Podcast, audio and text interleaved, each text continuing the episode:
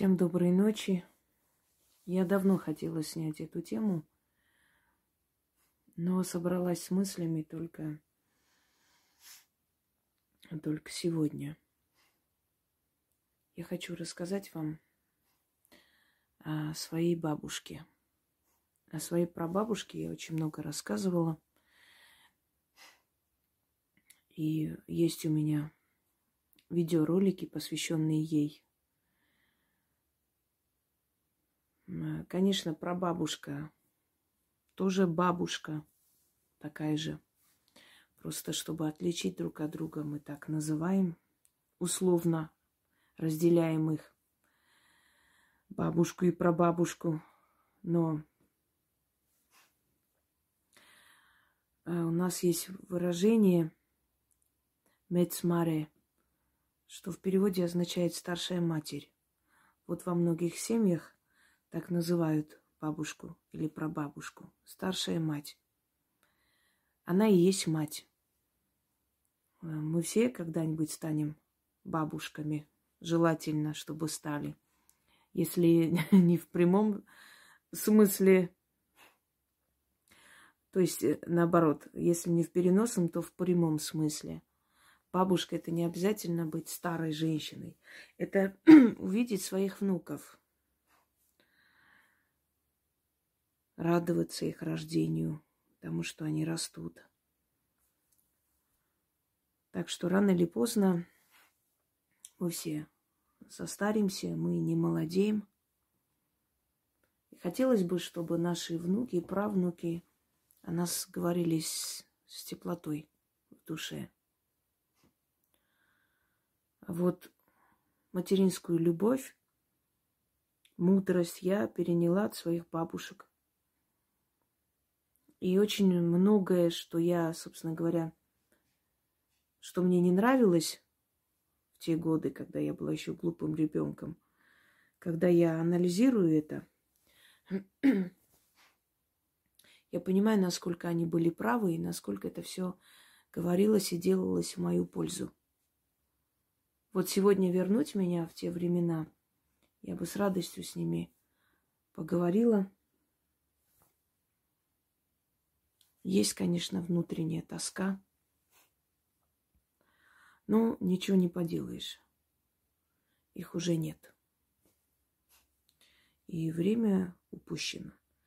Поэтому я говорю молодым людям часто: оглядывайтесь вокруг себя, говорите людям близким, родным для вас людям о том, что вы их любите, что они вам дороги. Потому что пройдет время, их не станет. И такая внутренняя пустота, и такое желание вот увидеть их хотя бы на пару минут и сказать все, что хотелось бы сказать. Все, что ты тогда не говорила, будучи ребенком, но уже не скажешь. Нет, они услышат, их души вечно живут и есть рядом с нами.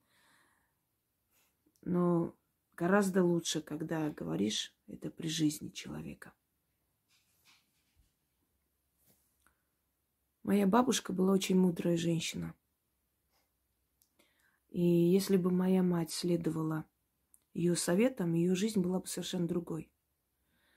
К сожалению, не все снохи понимают, что свекровь – это не враг, это мать твоего мужа. Ну, как бы там ни было, они были разные люди. Есть вещи, которые она повторяет, подсознательно повторяет определенные повадки моей бабушки. Но, в принципе, я вот сейчас, возвращаясь в те годы, понимаю, сколько мудрых советов она ей давала. Житейских, жизненных. И для нее она свекровь, но для меня она бабушка. И она моя старшая мать. Ее звали Нина. Самое удивительное, маму мою звали Нина. И мою двоюродную сестру зовут Нина, в честь бабушки. Одним словом, у нас дома три Нины. Ее на грузинский лад называли некоторые Нино, но чаще всего ее называли Нина, поэтому она так и осталась и запомнилась как Нина.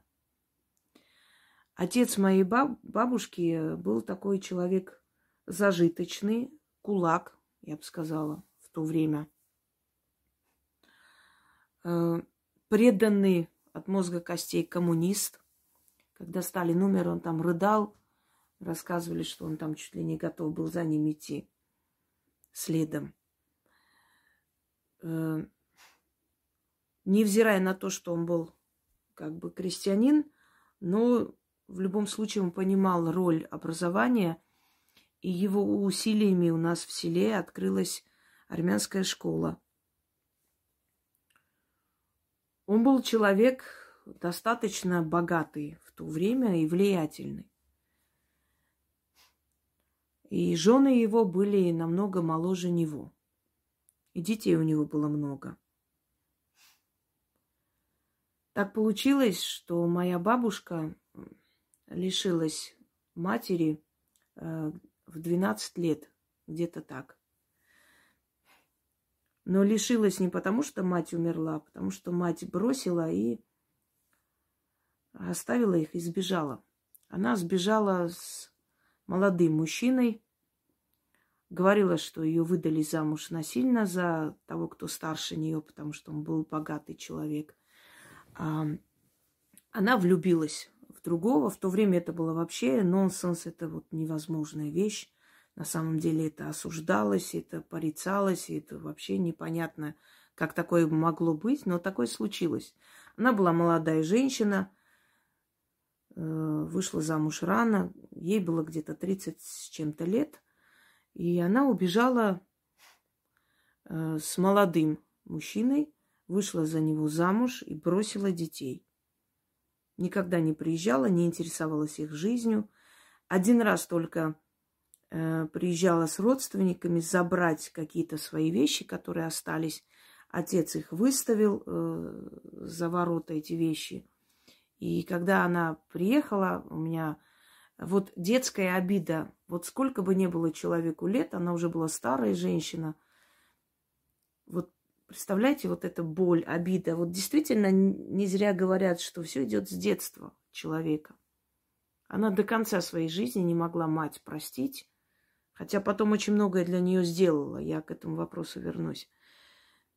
И она сказала, что Аршак, так его назвали,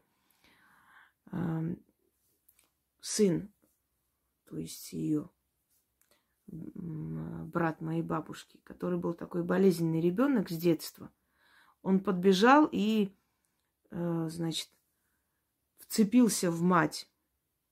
И та его оттолкнула грубо, оттолкнула от себя, отвернулась и, не оглядываясь назад, спокойно пошла со своим молодым мужем.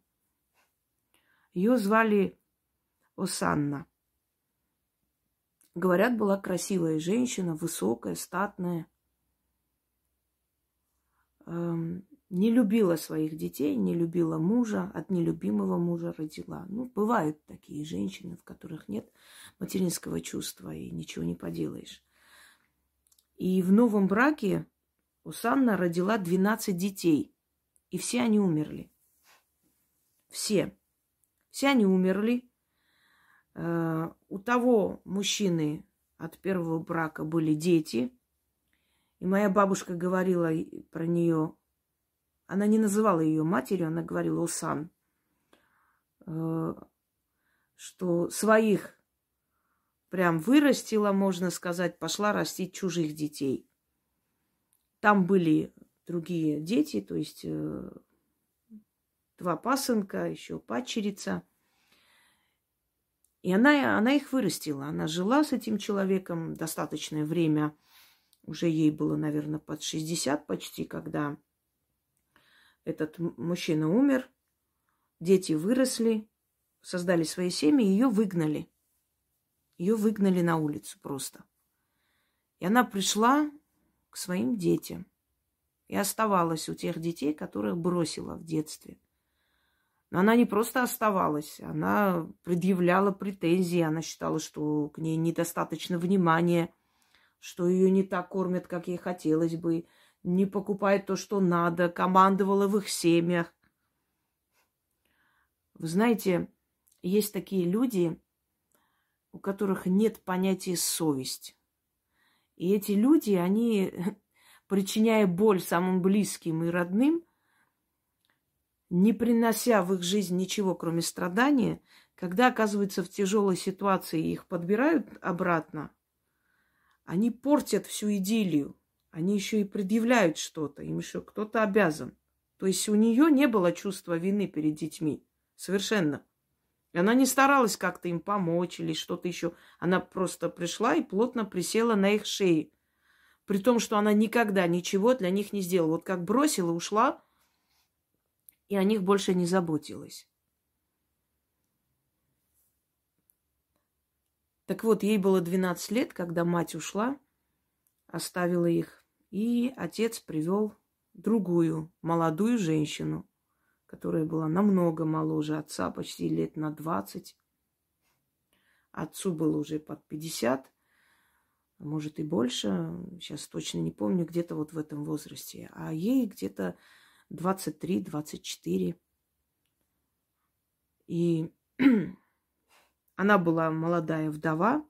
В то время, знаете как, каждый искал себе по статусу, каждый искал себе по уровню. То есть не понимали люди, что можно там вдовцу, например, привести там молодую женщину совершенно без прошлого брака. То есть обязательно у человека должна была быть какая-то беда, трагедия в жизни, чтобы... То есть они сошлись, их сводили. Привела вторую жену. Звали ее Салина. И на... грузинский манер называли Салинка. Вот Салинка была очень страшной женщиной. Она была молодая, но она была очень бесчеловечным человеком, в кавычках. Вы знаете, даже если потомки, например, услышат, обидятся, я буду говорить правду, как есть. Она была отравительница. Я даже не сомневаюсь почти, что она отравила, может быть, своего мужа, того первого, за что-то. Этот человек реально была отравительница. И она убила несколько человек. Сейчас скажу даже кого. Очень жестокая женщина. И отец, который хорошо относился к ним, видимо, под влиянием мачехи. Знаете, выражение такое, если... мать мачеха, то и отец становится отчимом. Чтобы не обидеть молодую жену, начал как бы притеснять своих детей. И моя бабушка рассказывала, что они были голодные, при том, что они богатая семья. Она родила своих детей. Были голодные, и Аршак пошел и своровал хлеб. Она пекла хлеб, и он тайком своровал хлеб и так быстро ел, так спешил, боялся, что отец застукает, что обжег себе язык. И тогда Салинка побежала жаловаться отцу, узнав об этом. И отец заставил вот этот горячий хлеб, значит, он ему положил за пазуху и прижал. И у него был ужасный ожог. И она все время им говорила, знаете, есть такое армянское слово «антерь». Вот прям дословный перевод, не знаю, даже передаст эту боль. Это как даже не беспризорный, а без хозяина, без покровителя, никому не нужный. То есть вот не нужны в этой жизни, лишние. И она все время им говорила, этим детям, сироты, беспризорные, никому не нужные. Они просто поняли, что отцу эти жалобы неинтересны. И, собственно говоря, знаете, так сплотились и спасали друг друга, помогая выжить.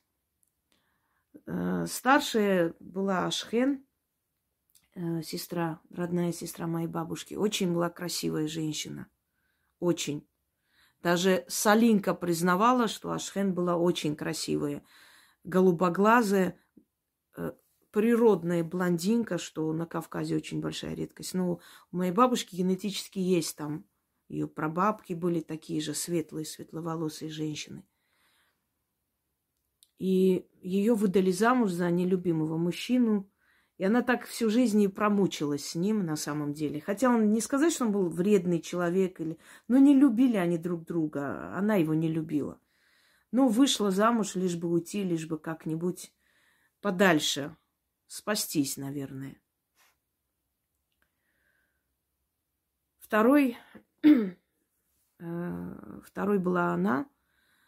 И третий – это Аршак, который работал в магазине бухгалтером в сталинское время. Его подставили. Написали на него заявление, его подставили, у него был недочет, недостача, да, так, наверное, правильнее. И его отправили, сослали на 15 лет в лагеря, где он заболел туберкулезом, вернулся, уже абсолютный инвалид. И нужно было дать какую-то сумму, какую-то взятку чиновнику, можно было его спасти. Отец этого не сделал. И пока он был в тюрьме, его жена повторила судьбу, собственно говоря, его же собственной матери. Очень часто программа родовая, она повторяется в детях. Его жена тоже оставила маленьких детей ночью и убежала с молодым турком, вышла за него замуж. И она очень долго, очень мучительно потом умирала и все время говорила: это мне за тех детей, которых я бросила. Ну, опомнилась, но уже было поздно. Я помню, приезжала такая красивая женщина, турчанка, говорили, вот это наша сестра. Они дружили между собой потом, эти дети, когда выросли. Признавали друг друга. Были рождены от одной матери и в любом случае. Но мало того, что она бросила этих маленьких детей и убежала, это было, ну, страшное дело в то время. Так она убежала еще с турком, что было вдвойне страшнее для нас. Но она убежала и, ну, жила с этим человеком, родила детей, была его женой, в принципе. В принципе, жила и умерла своей жизнью, но сыновья не простили. Они ее не простили, даже на похороны не пошли. Поехала сноха из уважения.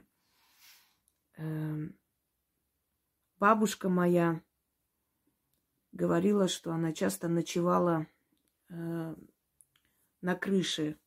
Там была солома, и они часто ночевали на крыше, потому что отец не пускал домой из-за какой-то провинности, Салинка что-то там донесла. Единственный человек, который заступался за детей, это была бабушка, их бабушка, звали ее Софья. И однажды она слегла, ей стало плохо. Беспричинно просто стало плохо. Вызвали врача. Врач ее осмотрел. Был опытный врач. И подозвал в сторону родственников и сказал: вот кому помешала эта старая женщина? Ее отравили. Они сразу поняли, кто это сделал. И доктор сказал: принесите кефир. Значит, Салинка выступила, сказала, что кефира дома нет, мол, надо делать мацони. Знаете, наверное, покупали не раз. Это такой концентрированный кефир, но он немножко другого вкуса, но то же самое, собственно, как ряженка, вот между этим. И она якобы поставила это, чтобы оно готовилось, и оно никак не готовилось. Час, два, три, чтобы ей принести это, чтобы она поела, чтобы ей легче стало. И бабушка их умерла. Родственники поняли, кто это сделал, но, к сожалению, проявили такую слабость. Дело в том, что от отца моей бабушки многие зависели. И они просто побоялись, что он настроится против них. Жену молодую он любил. И что если они там скажут правду, выступят. Ну, как обычно, люди ради своей шкуры, ради своей выгоды забывают все святое. И они сделали вид, что не поняли. Не стали заявлять, попросили врача этого не делать. Ну, врач, видимо, согласился. И это дело замяли. Некоторые говорят, что соседка, которая с ней ссорилась, тоже внезапно умерла. Но это не подтвержденная история. А то, что она убивала своих внучат, это факт.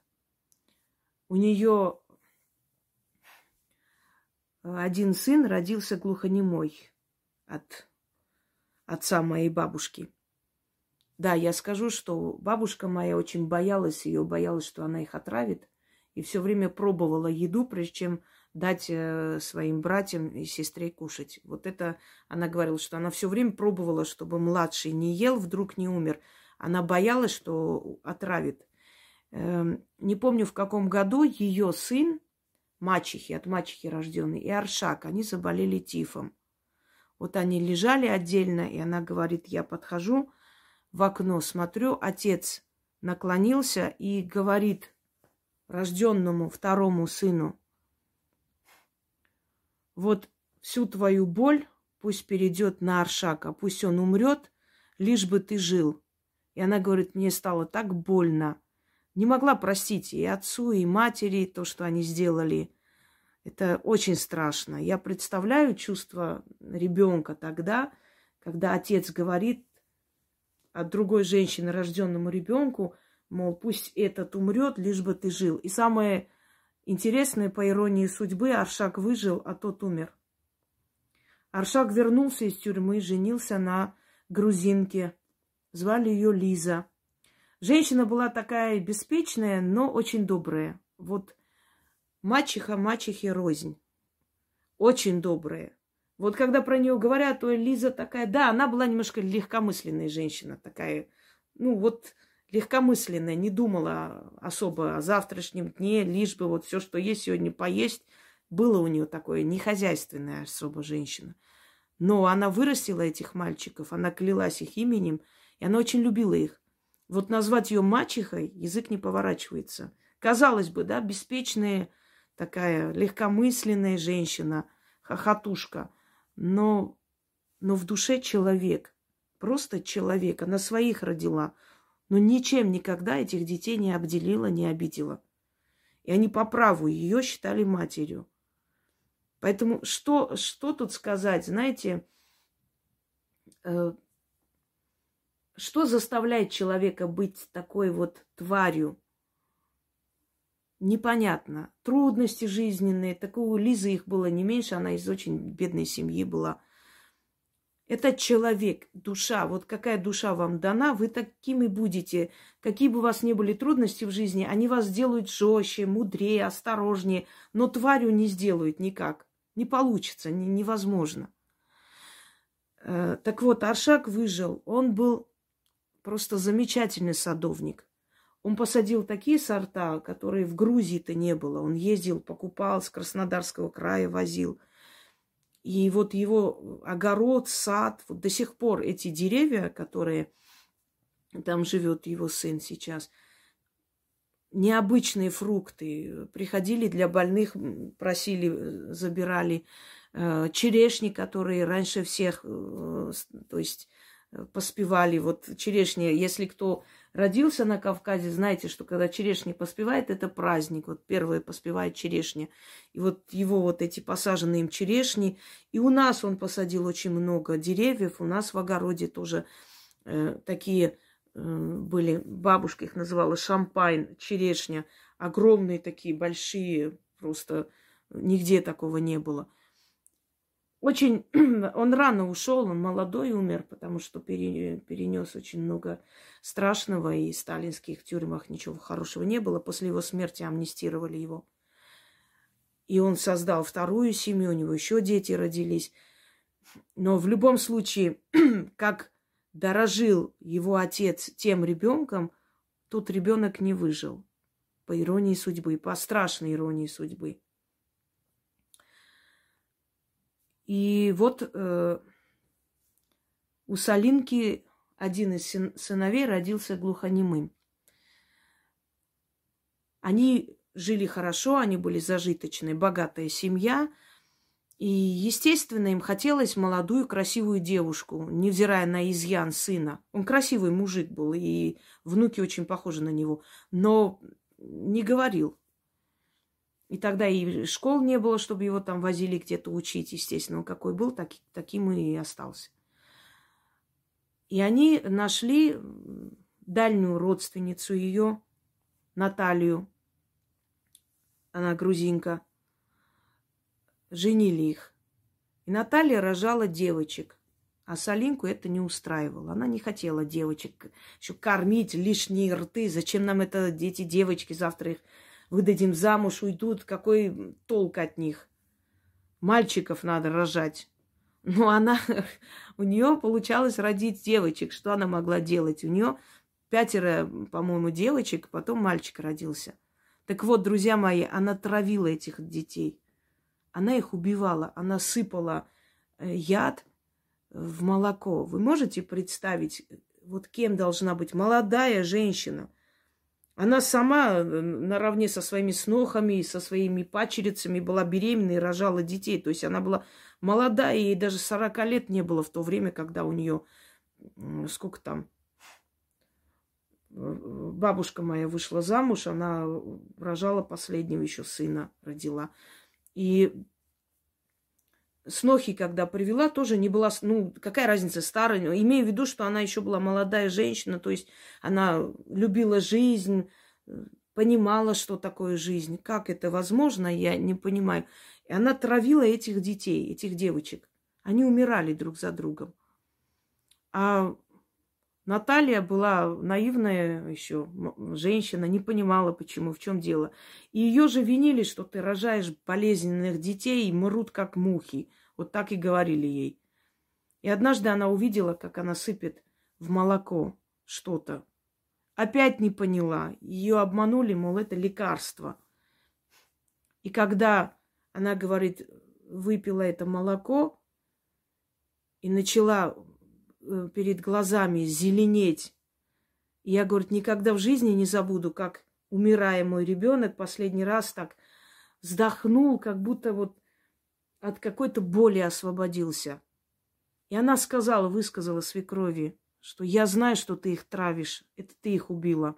Она сказала, если ты рот не закроешь, и ты за ней уйдешь. Куда ты денешься? Наталья была очень бедной семьи. Вот ее поэтому и как бы выдали за такого человека. Но настояла на том, чтобы они с мужем ушли отдельно жить. И вот таким образом она только тогда спасла своих детей. Вот такая была страшная, не побоюсь этого слова, страшная мачеха у моей бабушки. Монстр.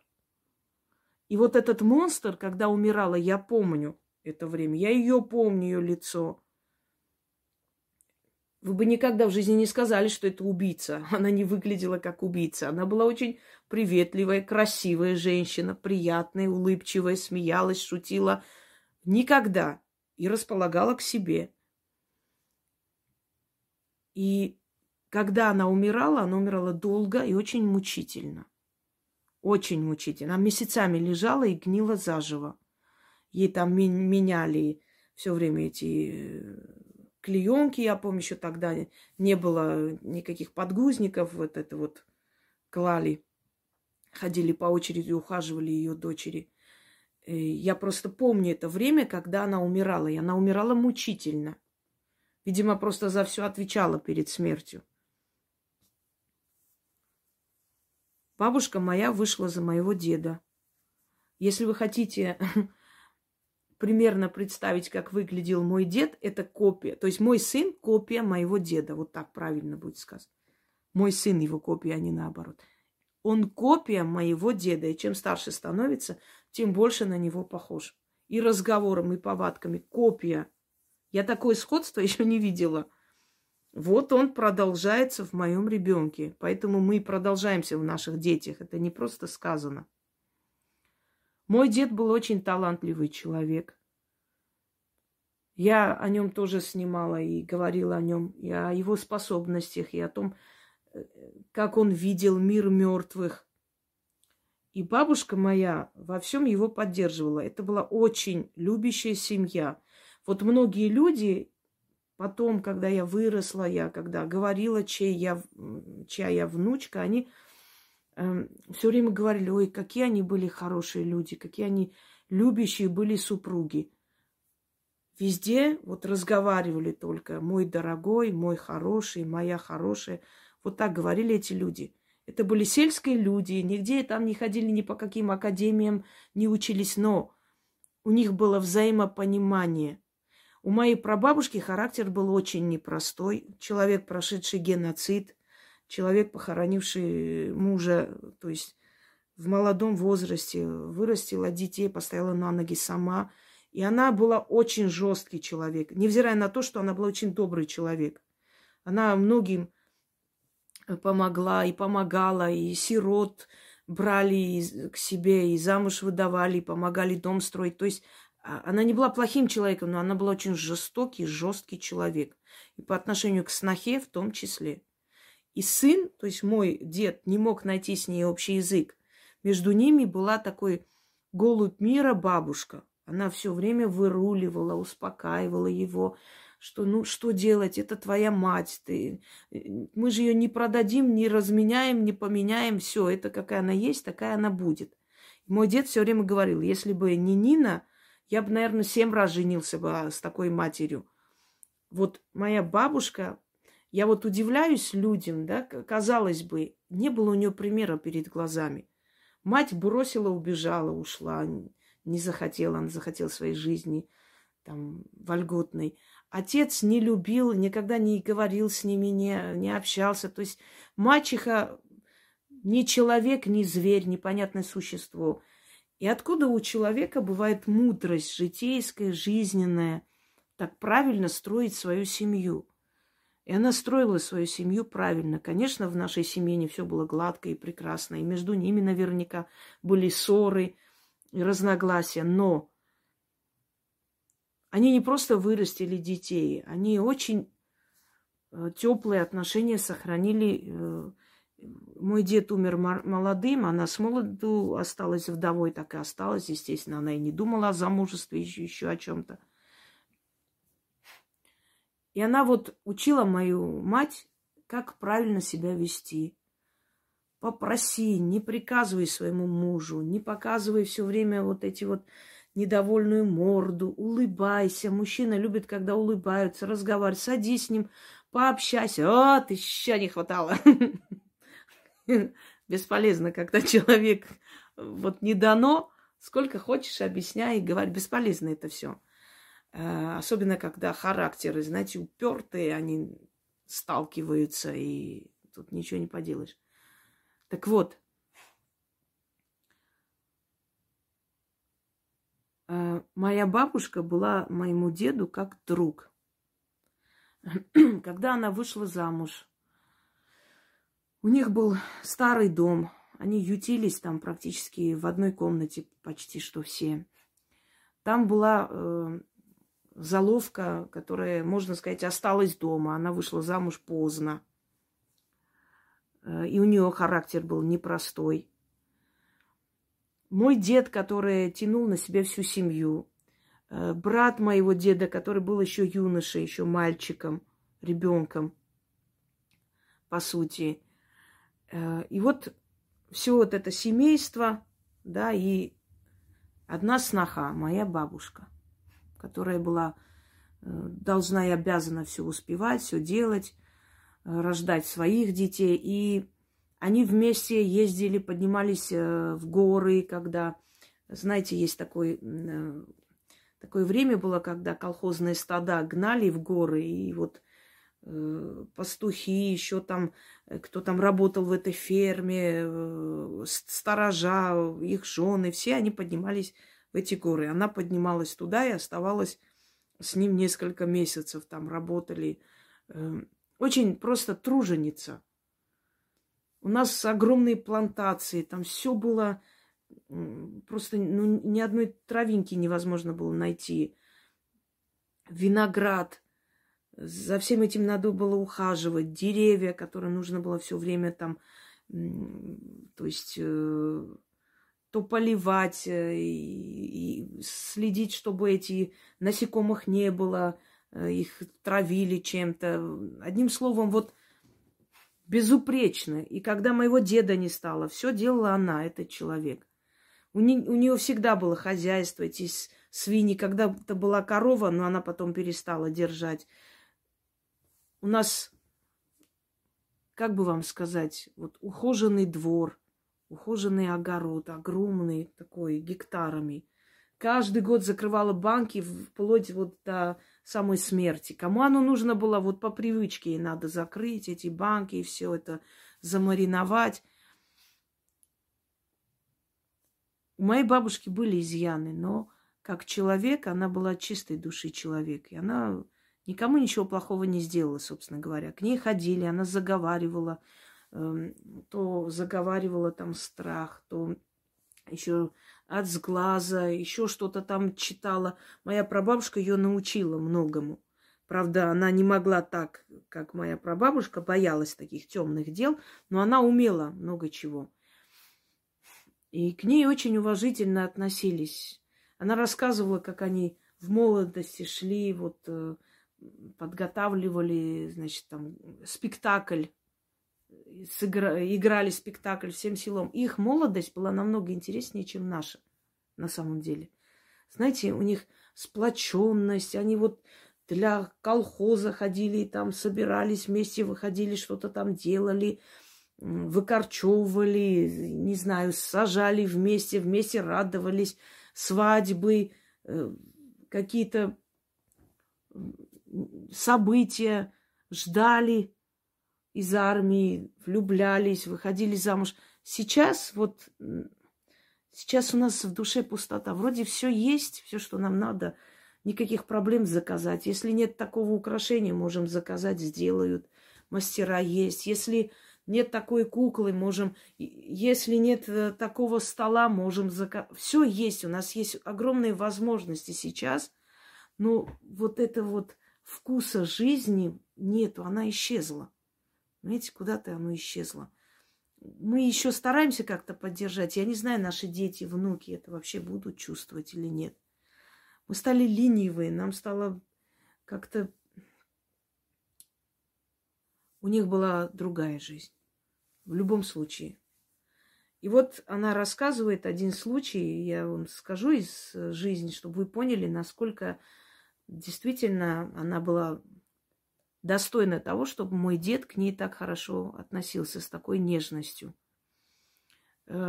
У брата моего деда, Михаила, я вам фотографию показывала. У него нет одного глаза, как и у меня. Они добывали гранит и мрамор. Ну, гранит это, по-моему, более такой, да, жесткая порода мрамора, насколько я понимаю. И взрывали скалы, а тогда это было запрещено. То есть это был не госзаказ, а делали так тихоря. Динамитом взрывали эти скалы. И во время взрыва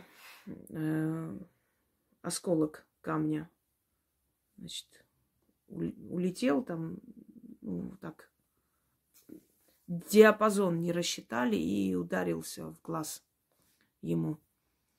Естественно, сначала подумали, что он погиб, отвезли в больницу, смогли там вернуть к жизни и глаз удалили.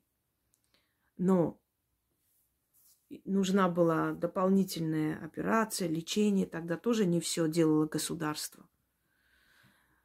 И та часть, которая как бы должна была там протезирование, съездить, на это нужны были деньги.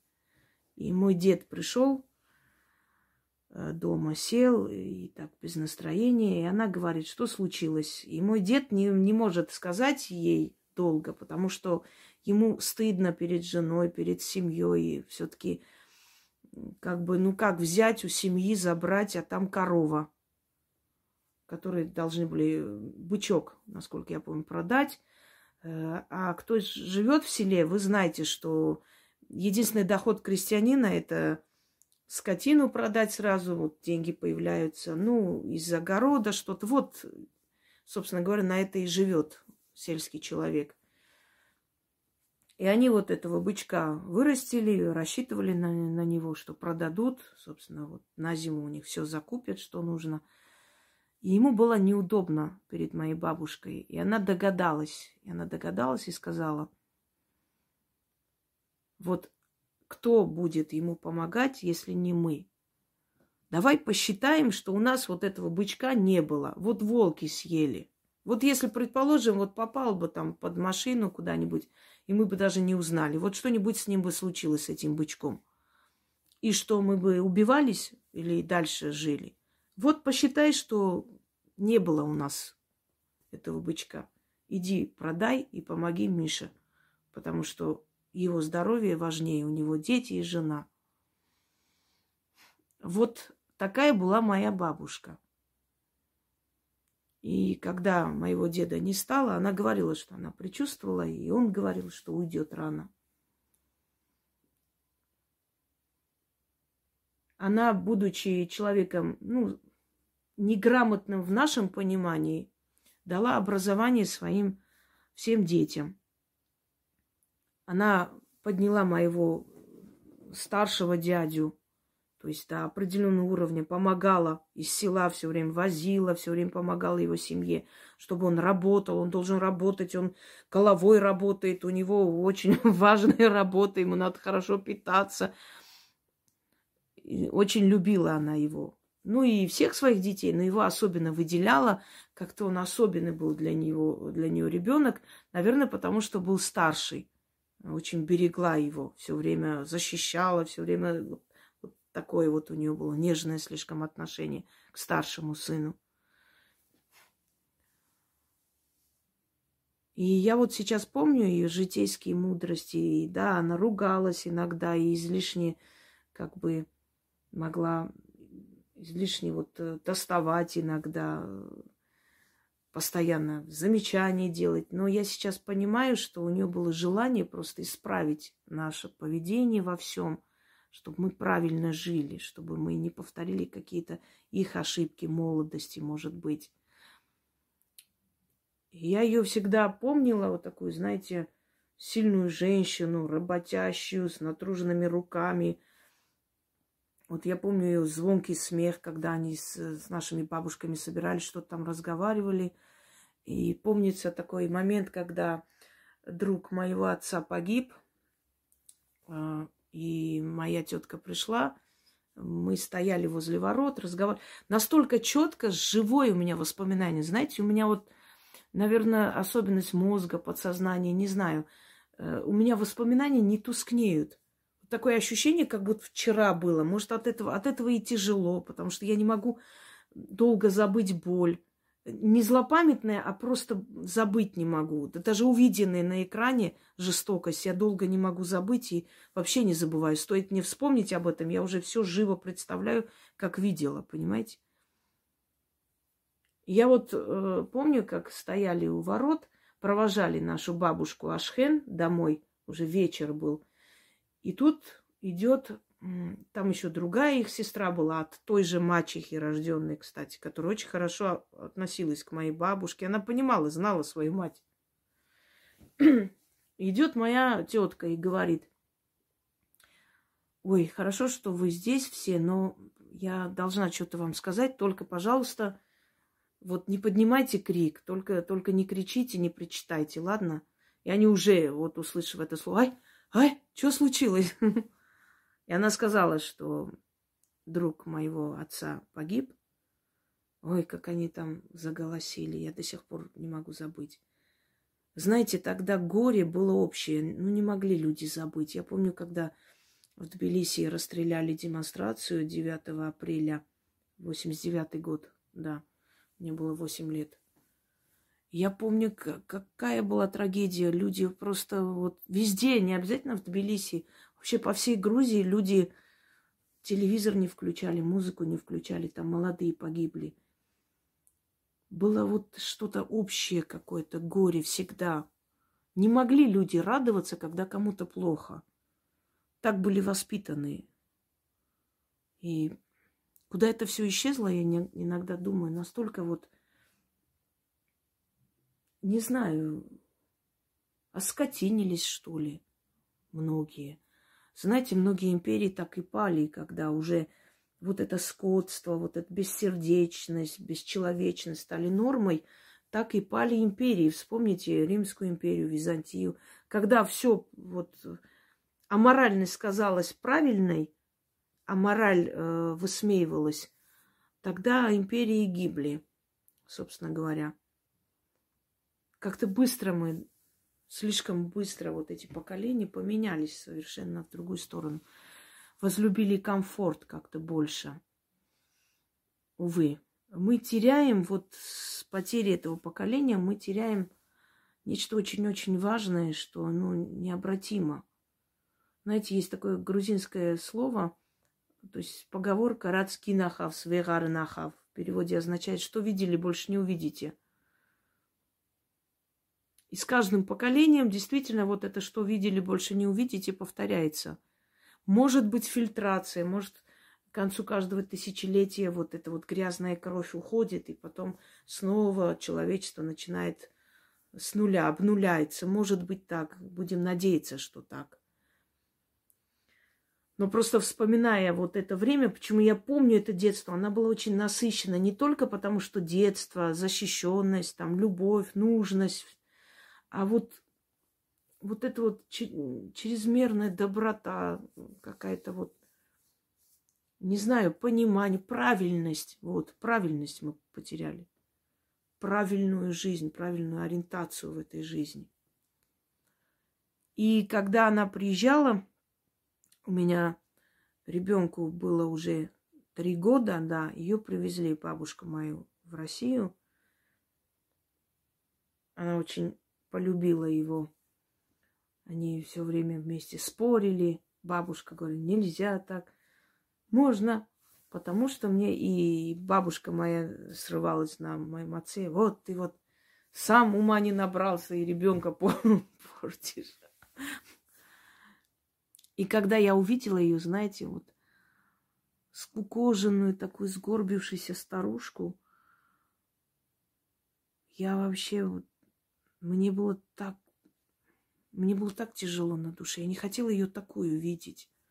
Я ее не такую, я ее помню сильную женщину. Она для нее там ночью поливать эти километры огородов, я не знаю, там. Для нее не существовало никаких преград. Она ранним утром вставала. Один раз она встала 6:30. Ой, чтоб я ослепла. Какой позор. Как можно было вот так вот уснуть?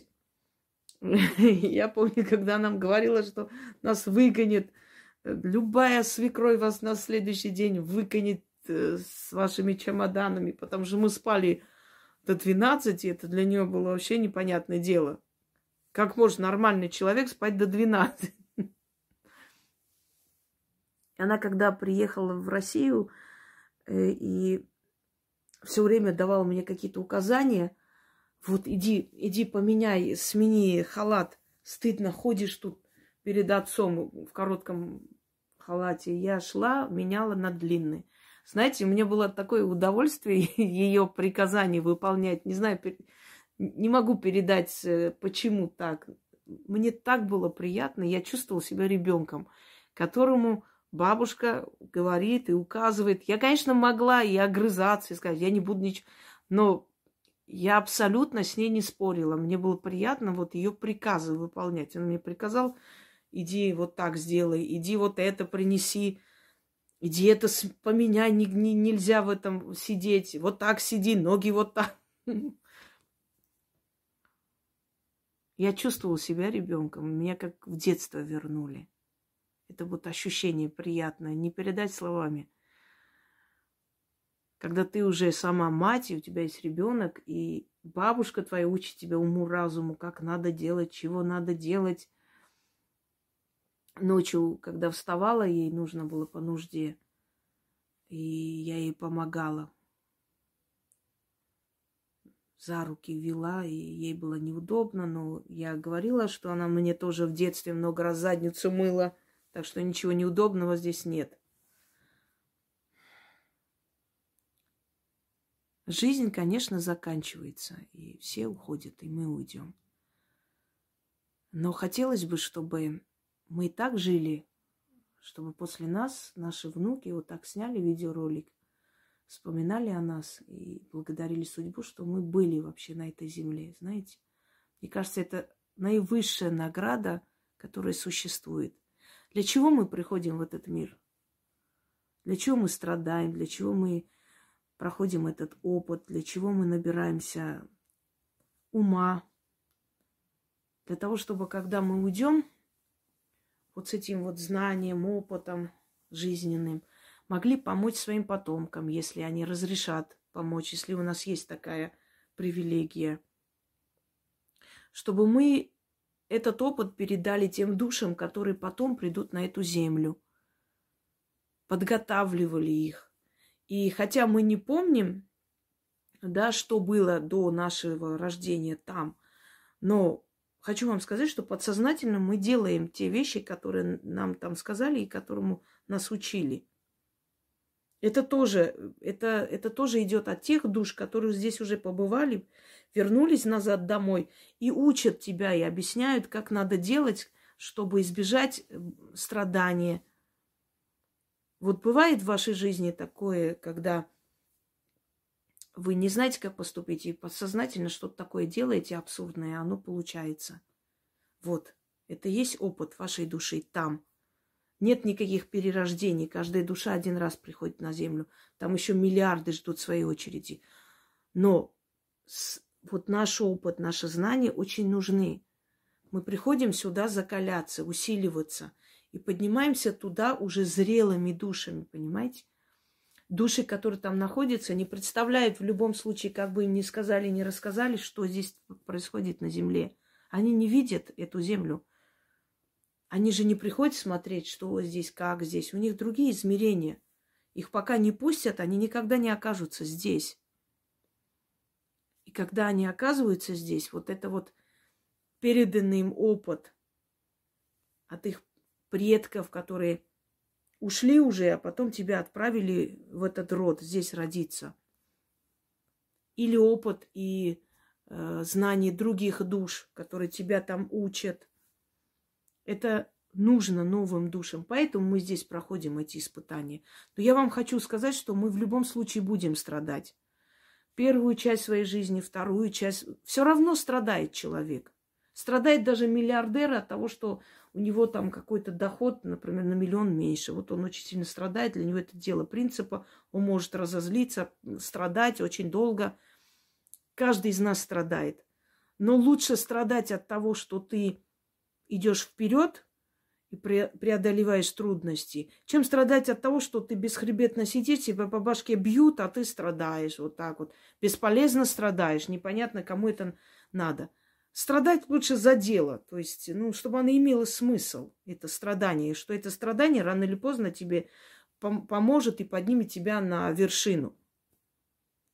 Вот это нужное страдание, за это стоит страдать. Ушла моя бабушка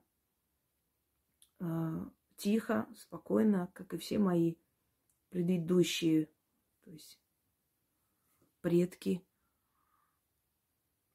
Легкая смерть. Все просят хорошей жизни. Иногда надо просить и хорошей смерти. Потому что хорошая смерть немаловажна. Сколько людей умирает страшной смертью от чужих рук, после пыток и прочее. Ей было нехорошо, и моя тетка и отец поехали в Грузию. Мы уже знали, что вот-вот ее не станет. Она легла спать, отца моего отправила спать, сказала: нечего тут дежурить, иди отдыхай, все у меня хорошо. И ночью умерла. Я жила в Москве. В то время на 14 этаже мне послышалось, что постучались в окно. Я услышала голос бабушки. Она меня позвала. Я сначала не поняла, то есть как так. Мне показалась дверь. Пошла, посмотрела, нет никого. И 14 этаж. Естественно, никто не мог там в окно постучать. Живой человек. Я больше не уснула. Я знала, что она умерла. Она просто со мной попрощалась.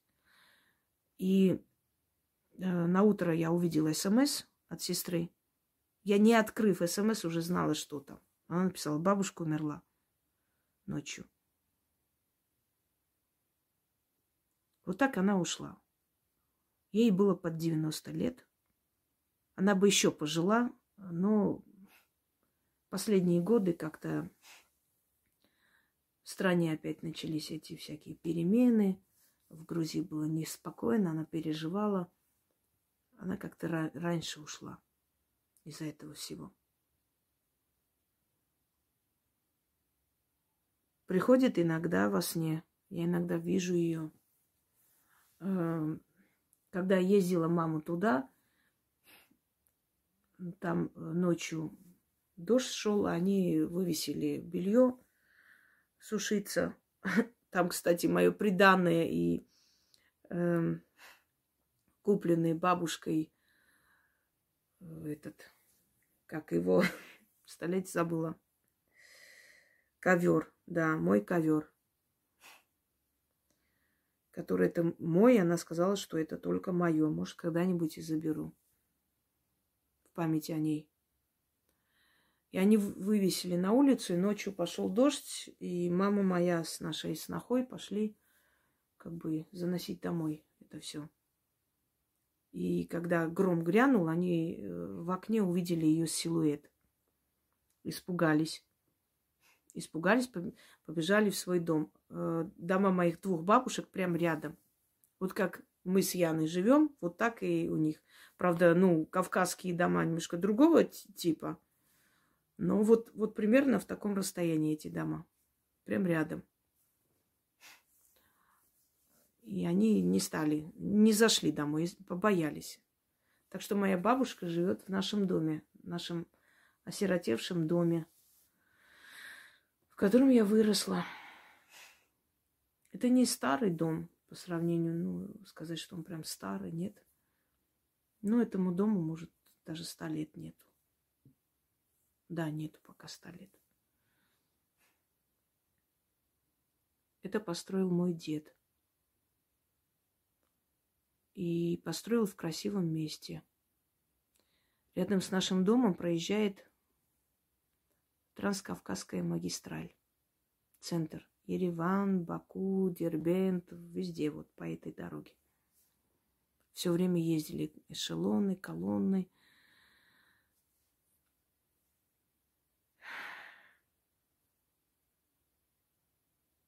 У нас заканчивается сад, потому что это не назвать огородом, это сад, огромный сад. Начинается скала, такая сразу же выступ. Внизу река течет. Я там очень много купалась в детстве. Когда-нибудь съездить, посмотреть это все. Весной или летом. Не рискую, знаете. Боюсь, что увижу, и все уже будет не так, как было в моем детстве. Останется другое воспоминание. Прям очень... Дорожу этими воспоминаниями, не хочу их никак поганить и менять на другие. Хотя дети были там и были очень довольны. Везде сфотографировали, были просто очарованы этой местностью. Я сказала, вот здесь я провела свое детство. Может быть, когда-нибудь в мире поменяется что-то в лучшую сторону, надеемся. Может, мой сын, может, мой внук поедут туда, в этом доме не будут жить, но на этом месте построят другой дом. Это будет как место отдыха.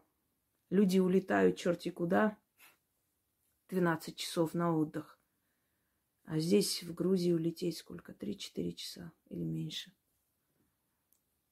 И мы рядом с Пилиси, там ехать-то не особо. Это тогда нам казалось, ой, 40 минут ехать, это так далеко. Живя в Москве, понимаешь, 40 минут – это ерунда. Я хочу сказать ей, что я ее очень люблю, что она была мудрая женщина. Я ею горжусь. Я горжусь, что я ее внучка. Я помню все ее наказы, все, что она говорила, это все осталось в моей памяти. Я этому следую. Я хочу сказать ей, что она прожила правильную жизнь. Ей нужно покоиться, зная, что ее дети и внуки ее помнят. Она была достойной женщиной. Спасибо ей за то, что она прожила достойную жизнь, невзирая на то, что перед ее глазами не было особо достойных примеров. И невзирая на свою трудную жизнь, трудное детство, юность, она еще и достойно смогла вытерпеть свою свекровь, которая была очень жесткий человек, и нелегко было с ней жить.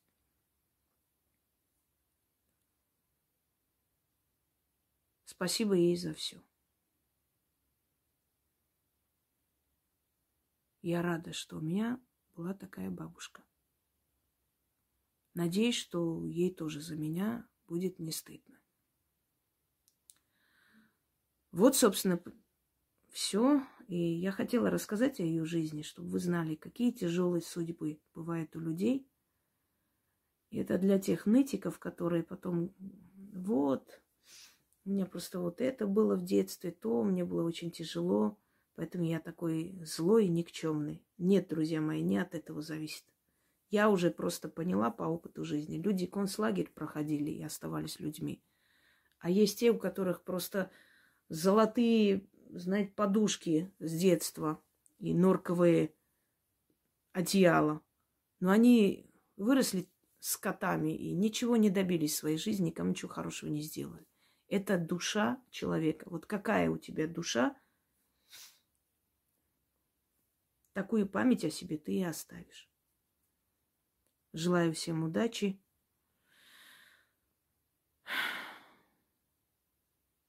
И, может быть, ей захотелось, чтобы я рассказала вам о ее жизни, о ее судьбе. Может быть, ей захотелось, чтобы вы тоже ее вспомнили добрым словом.